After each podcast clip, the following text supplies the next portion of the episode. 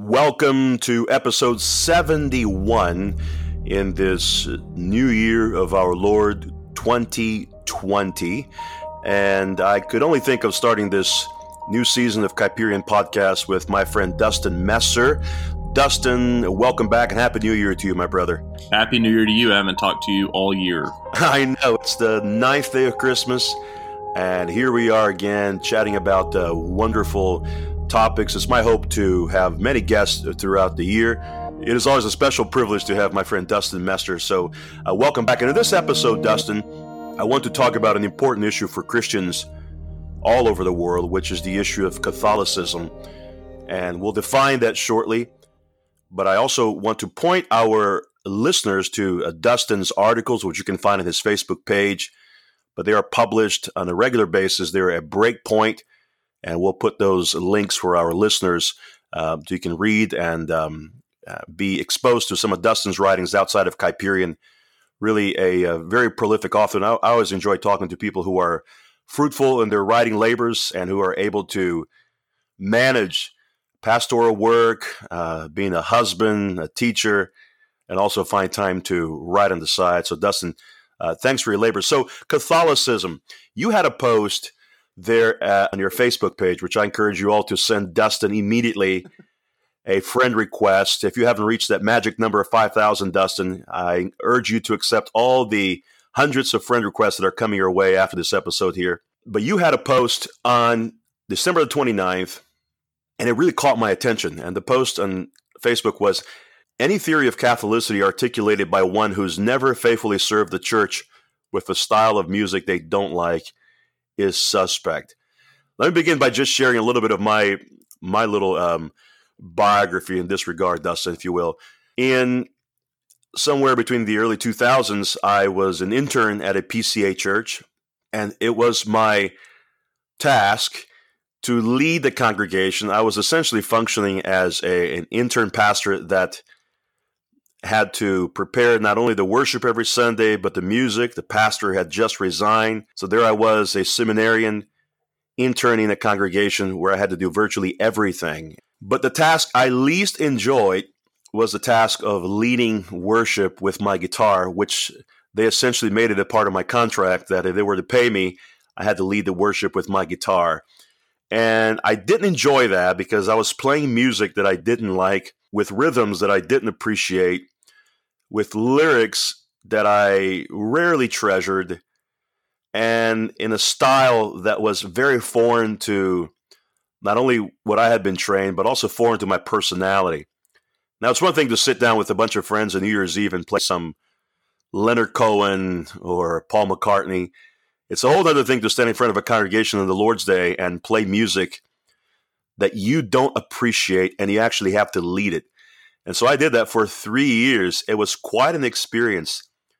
But one lesson it taught me very early on, and it was powerfully impressed in my heart when I left, was that those years they taught me a lot of patience.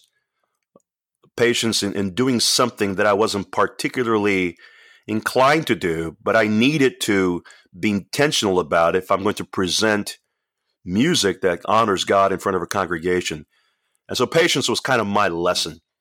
Anyway, talk a little bit about the uh, the origin of that um, of that quote and how it plays its role in the Catholicity of the church. Yeah, you know, I started thinking about this because uh, the church I currently serve at, All Saints Dallas, uh, has really wonderful music. Our worship pastor is a guy named Ryan Flanigan, and if you or anybody else uh, doesn't buy, he has a, a, bunch of albums called Liturgical Folk, uh, which is just great liturgical music. Um, and and he's done just just a phenomenal worship pastor. And so I wrote that on Sunday because I was thinking as I was listening to that how incredibly blessed I was to go to this church and to listen to this music and serve in this church that has really, really, really high quality music. You know, whether you're a believer or a non believer, it was just very technically good. In addition to all the theological depth and so forth, it was just technically performed very well.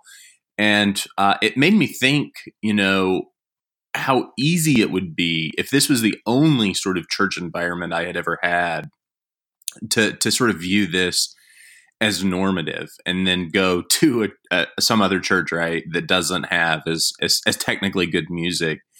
Um, and and just think well this isn't for me but my biography is similar uh, to yours. I think it's probably okay to to tell the story because it's been so many years uh, since but i uh, served at a church in kentucky uh, a First Baptist church, kind of a medium to, to large size First Baptist church that was, you know, very culturally um, different than what I was used to, and and just you know a different place. And there were a lot of sort of cultural um, things that went along with being sort of a big steeple First Baptist church.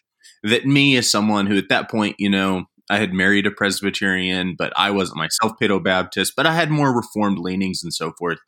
Uh, uh-huh. I was just kind of uncomfortable with some of the the the idiosyncrasies of big T, big steeple First Baptist Church. Anyways, the pastor there, a very very um, faithful, godly man. Uh, he and I came at, about the same time to the church. Uh, one day, the church had a habit of posting really cheesy like little sayings on the sign so that it, right right right we see those a lot here in the south yeah yeah as you drove by you know it would uh, it would say something kind of cheesy anyways uh, whenever the pastor who was there and myself came one of the first things i wanted to do was stop having you know these cheesy little little things because i thought if anything they're pushing people away. And so uh, we put the a, a, verse that the pastor would be preaching on the following Sunday out there, uh, and that was like on a Wednesday. Well, on Thursday morning we drive up, and one of the sort of old cornerstone people in the church was out there, and he was taking down the passage, you know, John two four, whatever it was. And he was putting up instead this, you know, kind of hokey quote that had some sort of pun in it that I can't remember. Anyways, I was sitting in the pastor's office and I saw him do that. And I told the pastor, you know, he knows that that was just changed. He knows that we think that's hokey, you know. I'm going to go tell him, no, we're we're leaving that. And I'll never forget this very faithful wise pastor stopped me and he said, Dustin, you and I, as pastors, aren't after a sign, we're after people's hearts. And it was a huge, mm. a, a humbling moment for me because what I realized was it was easy for me to feel more comfortable and more successful at a church once I had changed all of sort of the accoutrements or I had changed, you know, I had shined the outside of the cup. But what that pastor was saying is, do you not care more about what's inside the cup such that if when we cut the the the people in our church if they're not bleeding bible what good does it do just to have a bible verse on a sign and likewise it strikes me that there's absolutely nothing wrong with having great music it's, it's it's important it's really good to have great music and i'm not you know someone in that post that said, "Well, are you an aesthetic relativist?" You know, that just says it doesn't mm. matter. Well, to the contrary, it does matter, and yet we are called to have the inside of the cup match the outside of the cup. You know, clean the inside mm. of the mm. cup first, and then the outside of the cup. And so it just strikes me that any theory you and I have about Catholicity and the unity of the church must be born out of you know the really tough labor of pastoral work in all its idiosyncrasies and serving with people who uh, have different sort of cultural tastes than you and I. Well said, Dustin. I uh, I really really appreciated that story, and I think it um, hits home at many levels. And over the years, I've had the privilege of talking to hundreds of pastors, but also young pastoral candidates who are really interested in implementing certain visions that they have read and they want to implement these things from the outset without a moment's thought to how can how will this affect the congregation? How will this increase unity in the body? Yeah. How will these changes lead to a greater catholicity which essentially the word catholic means a wholeness or a universality? How will this lead to the kind of community where people love one another? How will a harsh change, and you know this as well as I do, that in a lot of congregations, there are certain established dogmas of music and you know traditions that you can't simply change overnight. Um, and I think that's important to communicate to pastoral candidates or young pastors beginning the ministry now that changes you make have to be deeply embedded in the, the nature of your people's hearts. How do we change a culture? Uh, uh, uh, in other words, how do we implement something with the intention of changing a culture rather than implementing something for the sake of destroying people's hearts and their affections? And that, that's something really to ponder. Yeah, it, it really is. And in doing that, uh, you know, you can only do that at the most local level, at the most individual level, at particular churches, right?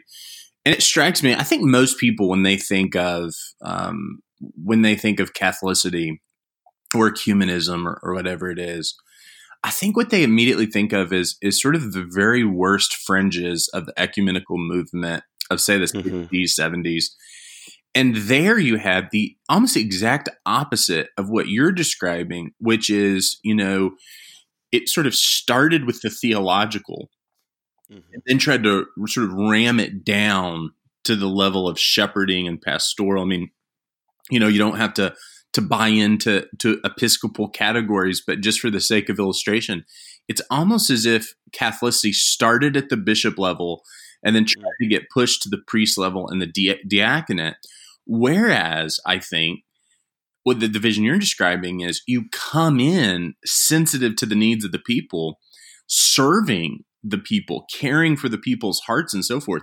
And then you can have a real wholeness and a Catholicity at the diaconate level at an individual church, a local church, but then you could Im- imagine expanding that to the parish level where you know you're not going to the eastern orthodox or the methodist or the baptist or whatever and asking them let's all get our theology figured out. And then once we have that theology figured out let's go paint you know mrs gardner's house.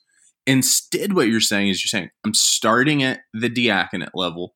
In other words me and the greek orthodox and the methodist and the baptist can all go together paint miss gardner's house um, caring for the parish caring for uh, the community at that sort of service level. And then it can rise up, Lord willing, as we're doing sort of the hard work of, you know, theological study and biblical exegesis and so forth.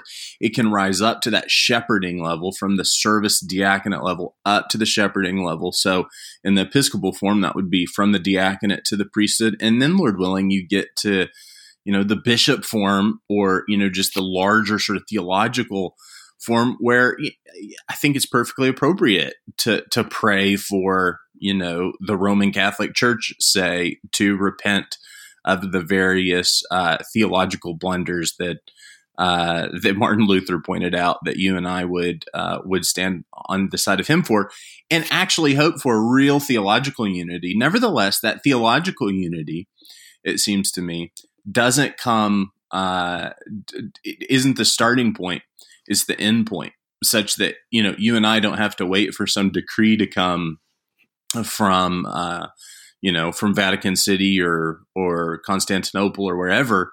Uh, we actually can be out in the community showing signs of Catholicity. A question I would have for you as someone who's pastored in you know the same town for for a long time is have there been any good examples you've seen of Catholicity in Pensacola, Florida? Uh, maybe some some bad examples. I don't know. How have you seen Pensacola become more or less uh, the faith community in Pensacola become more or less whole uh, in your tenure? Yeah, that, that's a great question. And I think one area where Catholicity is very much embraced, especially the evangelical Catholic communities is in the area of uh, pursuing pro life agenda. And uh, on Friday mornings, my associate pastor was a very faithful man in this area. Yeah. Gathers with Catholics and with fundamentalist Baptists. I mean, you can't imagine such a unity, but there, there's a common vision there we're defending together. That's been probably an example where we've seen the most peaceful Catholicity, where in many ways we put aside our Calvinism, we put aside our Marian doctrines, and we come together and rejoice and uh, peacefully pray and encourage women to do what God demands of them. That's one area. The other area where we probably have has not been successful, I think, is and this is an interesting observation altogether. But the the other area where there's been very little success has been in joining forces with people who are probably 95% on the same page. It is amazing that as we seek Catholicity, which is a very explicit principle from Jesus in the Gospel of St. John, those who have the most in common tend to find greater reasons for division. And we both of us have been uh, influenced by John Frame's article, uh, Machen's Warrior Children, as just as a prime example of this here. But that's an area where I would like to see more unity. And in the sense of, I want to make just an observation on your point on um, the emphasis on localism. And that is that when we come to uh, see people visit our church, if we jump in with our theological distinctives, I think we're missing a great opportunity to bring people along into our vision. Hmm. And so over the years, I've had many conversations with our former Sunday school teacher, uh, man by the name of Jim Jordan, over what are the, the primary things that a church ought to expose to those who are visiting. And for those of us from liturgical traditions, if we're going to do liturgy, we need to do it really well. Hmm. Because for people of us who live in the South, it is an incredibly uh, frightening picture sometimes for people coming in from the outside. So if we're going to do it, we got to do it really well. But beyond that, we need to present a a vision of what Chesterton called a, a vision of joy to those who are visiting, so that our our liturgy combined combined with the joy presents an image that's at first tolerable and later on delightful for those who are a part of this yeah. a part of this tradition. And so I think that that chronology that you presented, beginning with the diaconal version, how can I serve you? How can I greet you with a smile? How can I say the Lord be with you? These introductory remarks eventually leads to a kind of culture where theological or let's say liturgical changes can be a lot more doable because a congregation has already experienced the kind of friendliness and communal peace that allows for bigger changes to take place. If you do the opposite, if you flip that yeah. that around and you're looking for great damage in the church, division, schisms, um, and, and even the people who are not divisive will also feel fairly hurt by it. And the last thing you want yeah. is to have those changes that you desired implemented so fast that the people to whom you're ministering are unappreciative and in some ways intimidated by the things that have been presented. That's exactly right. I'll give you a story just to illustrate your point about, you know, so emphasizing the distinctives. There's a church here in the Dallas area, a Baptist church that recently discovered sort of the doctrines of grace and, and have become uh, quite Calvinistic as a result before the holidays this past year, I was talking to a student there who uh, is interested in dating a girl who's Mormon. Well, so he was asking me, you know, what do Mormons believe and so forth. And so I started getting into, you know, their view of, of who Jesus is and, and how that uh, affects uh, their view or lack thereof of the Trinity. Anyway, made this interesting comment to me that, that really highlights what you just said, which was, yeah, that's true. All that stuff about the Trinity. He said, but when I talked to her about, you know, the sovereignty of God, he said it would not be like me dating an Arminian. And I thought that is such a perfect example where if you so focus and major on and highlight your distinctives, it's not that it raises, you know, those distinctives up. It's actually that it brings down mm core of the faith, such that uh, you know a young man in that church now views the Trinity as sort of negotiable, mm-hmm. but you know, uh, particular redemption as as ultimate. And so I think you know, and as you say, emphasizing in your liturgy the main things are the main things it it's not to to say that the distinctives are unimportant but it's to sort of reorient everyone in the community such that our kids don't think you know methodists are non-believers and mormons are right right very good. Yeah that, that's excellent. Okay so we had a couple more minutes here. Let's let's delve uh, some practicalities here. Let's give maybe one or two pieces of advice to a new pastor who is he's young he's fresh He's got an MDiv certificate hanging on his wall, his first year of his pastorate, and he has some mighty uh, utopian ideas about how to implement certain liturgical changes. Let's say in the standard evangelical church in America, where liturgy is not very common. What kind of advice would you give that young pastor as he begins his labors?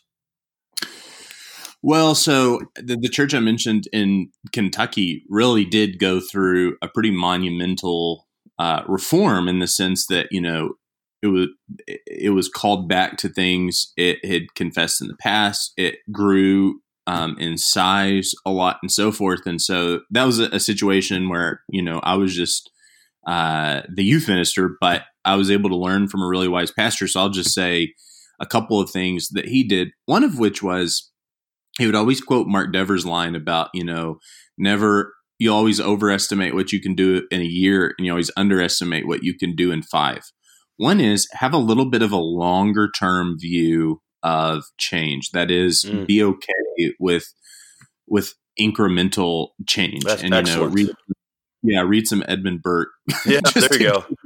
Hayek or somebody to give you sort of a conservative sensibility of, of change. And and the second thing, and then I'd love to hear your thoughts on it is I would always ground change as I'm defending it, just from a rhetorical standpoint, in the Bible and not in theologians. In other words, I wouldn't mm. stand up say, you know, I want to do this because, you know, Polycarp says or whatever. I would stand up and I would say, you know, and it would be great if you're naturally pe- preaching through a passage and you say, you know, here's sort of the natural application of that passage because it strikes me that you know as soon as you appeal to some authority outside of scripture you know your congregation can uh, not without just cause sort of write off what you're going to say a little bit whereas if you say you know here's where i'm coming from from scripture you can have an honest dialogue and honest debate so those would be my two things incremental change and grounding your reasoning in scripture. Do you have any, uh, as we close here, uh, thoughts on on what you would say to that young pastor? Dustin, that's excellent. Uh, a couple of things. I've had this experience many times. I wrote an article for Theopolis entitled "How to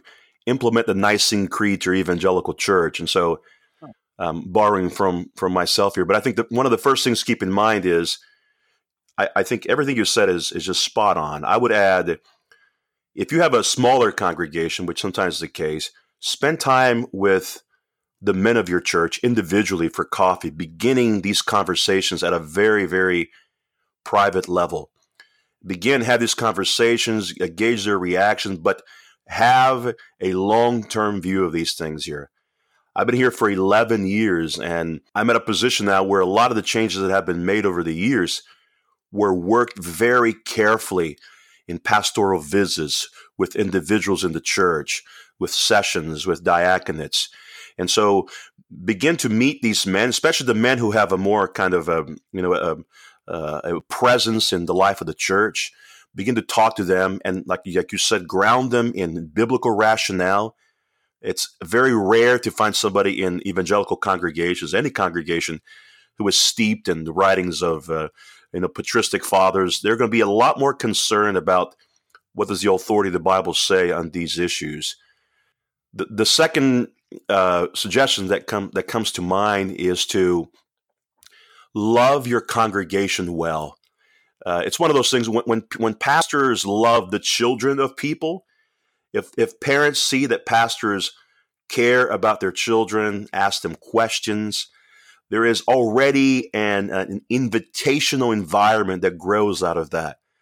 And same way in congregational life, if these people see you in the hospital when their sons have concussions, when their grandparents are dying, these people are going to be a lot more open uh, to to changes. So if a young pastor at you know 27, 28 starting there, your first task is to love your people so well that three, four years down the road, when you say, let's apply, let's begin to recite the Nicene Creed on Sunday morning, when you open up that box, they're going to say, that's a little bit odd, but you have loved us so well that we're willing to give you an ear. And I think that's um, I think that's a that's a, another way of beginning this conversation. But again, your point is very uh, pertinent here, and that is that every pastor needs to have a long term strategy. They need to believe that their vision is going to be a vision that they themselves will be a part of 10 years down the road. I know circumstances change, but the pastor who is truly local will not shove changes in people's throats. He will work through these changes in the long term process, and loving the people will open up wonderful doors. Very well said. Dustin, episode 71 in the history books. Thanks for joining us, my friend, and the Lord be with you. It is always a high honor to talk with you, Uri, and follow your example of Catholicity, which you've set there in Pensacola for a long time. So I appreciate you talking with me. My pleasure, brother. Lord bless you. Bye bye.